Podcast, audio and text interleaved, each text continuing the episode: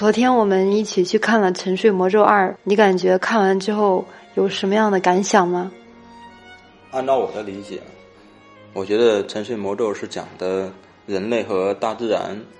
和平相处的这样的一个故事，是一个生态学的一个话题。那你从中有没有得到什么启示呢？我的启示就是，我觉得人类在这个高速发展的一个进程中，确实已经侵占到其他生物或者说其他物种的一个栖息地，而它们也是地球的很重要的一部分。那关于这个栖息地的一个占领，然后两个不同的生物种能否和平相处的这样的一个问题。这个摩尔森林的教母，他是精灵，是暗夜族。他其实就是讲的生态学里面，在这个森林的一个生态系统里面的最高统治者，然后是属于生物链的最高级别顶端，处于这个生物链的一个顶端，所以说他能在竞争中然后去带领这个森林里面的小动物生态等等，去跟这个人类去竞争，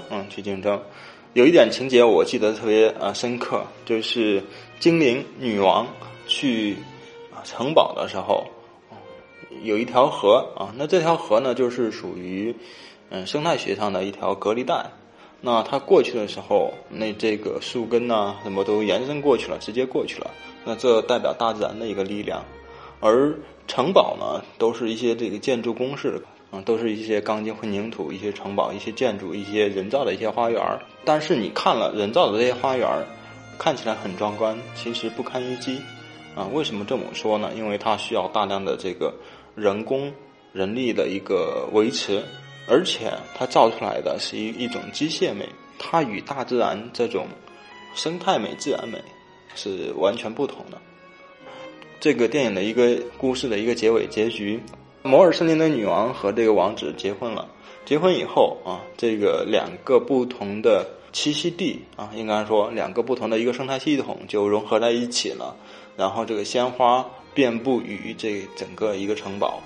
那这就是从生态学上来讲，生态系统两个不同的一个生态系统一个是人造城堡的这种生态系统，一个是自然的森林生态系统，完全融合在一起的。然后这个蝴蝶蜻蜓然后飞来飞去，然后人也享受在这个美好的大自然环境之中。我觉得它是讲了一个生态学的一个故事。你觉得你对这个电影的理解是什么呢？你有什么一些什么感触，或者说你从你的一个感受来说，你有哪些新的发现，或者说有哪些感慨？我觉得就是我从这个电影里边看到了人们就是历代的战争是因为什么发生的，然后又是因为什么而一步步走向和平的。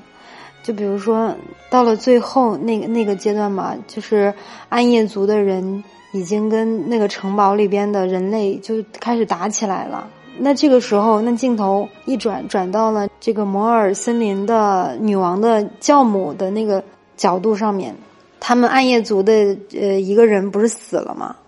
就要死了。然后在他死之前呢，就有一个仪式。在这个仪式当中，我能感知到的是，那个人其实是他的教母的一个高级智慧，就是他把他自己的一生所体悟到的东西他传给教母了。他体会到的是什么呢？就是不要忘了你从哪里来，不要忘了你的源头在哪里。其实他想传达的意思就是他们暗夜族的人跟这个人类他们的本源其实都是一体的，不是说是对立的关系，只是因为到后来就不断的分化，有了人类，有了暗夜族，有他们在外形上面和基因上面虽然说有所不同，但是他们的源头都是一个。所以就是我觉得他的死就正好成就了这个以后暗夜族的人跟人类有所和平嘛，他们的和平就打下了一个基础。然后还有一点就是给我的，就是让我特别触动的一点，就是你知道我在什么情节上流泪了吗？不知道什么情节上流泪了。就是他的教母不是已经就是差不多快要把这个战争平息了之后，然后就要上去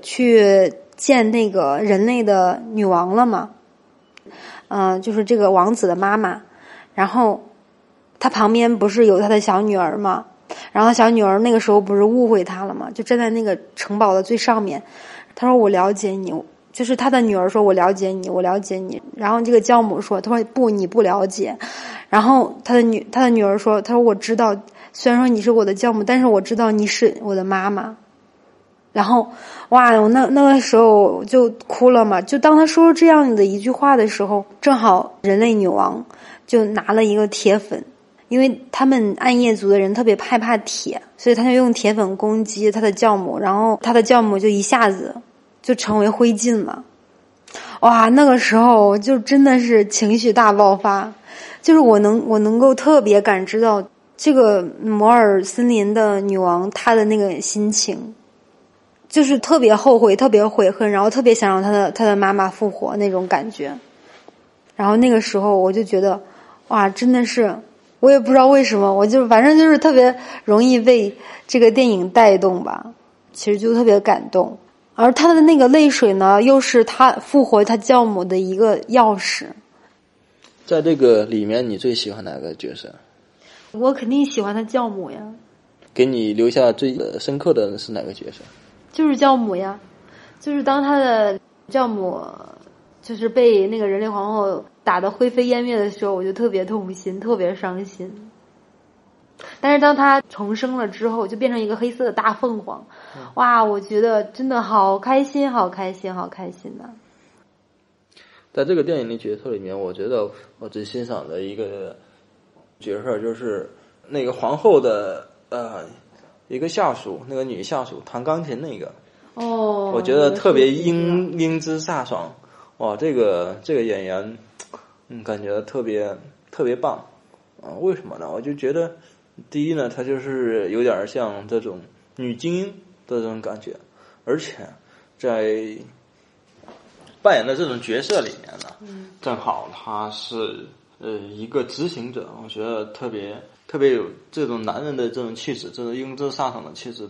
就是他把屠杀和这种美结合在了一起。就是他不是要杀那个就是摩尔森林里边所有的精灵嘛，然后就以一个婚礼的形式把他们锁在一个房间里，就是婚礼现场，然后他就开始弹那个琴嘛。然后我觉得这真的是个童话，就是他把杀戮和美就很好的结合在了一起，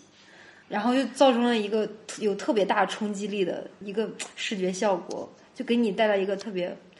棒的感受。好吧，不愧是将才呀！所以你关注的是那个他的女下属对吧？然后还有一点就是，你看里边那个反差很大。我在第一部的时候就发现了，就是那个安吉丽娜·朱莉她扮演的那个教母的角色，就是她的那个颧骨啊，就像刀一样锋利，特别有棱角。但是呢，他的内心却是特别善良和温暖的。虽然说他有重生和毁灭的力量，但是他却不会轻易的使用这个力量去违反大自然的规则。反而我们昨天晚上看的那个人类的皇后嘛，她就被自己的这种征服啊、占有的欲望蒙蔽了自己的心智，导致了她最后变成了一只母山羊。很有意思的设定。我在这部电影里边还受到了一个启发，就是我们人类要想结束我们人类的战争，一定是一个统一融合的，然后用爱去化解。因为你看这里边，我觉得最厉害的就是那个安吉丽娜·朱莉扮演的这个教母的角色，但是她从来没有参与过毁灭的战争。你有没有发现，就她一直都是充当一个保护和那个坚守的角色，最后她也是以爱的名义死去了。但是他为什么会重生，就是因为爱不应该被邪恶消失，所以他就浴火重生了，然后成为一个更强大的一个存在。然后我觉得这个启示是非常高维的。最主要的还是对于我觉得视觉效果特别好，因为我是本来就很喜欢森林啊、那种田园啊、还有精灵啊这样的元素，所以说如果大家也有就是这方面的喜欢的，这是一部非常非常不错的关于森林题材的电影，欢迎大家去看、去收看，然后也可以在我们的评论下方说一说你看完之后对于这个《沉睡魔咒2》的一些感想和启发。那今天我们的节目就到这里，谢谢大家的收听，我们下期再见。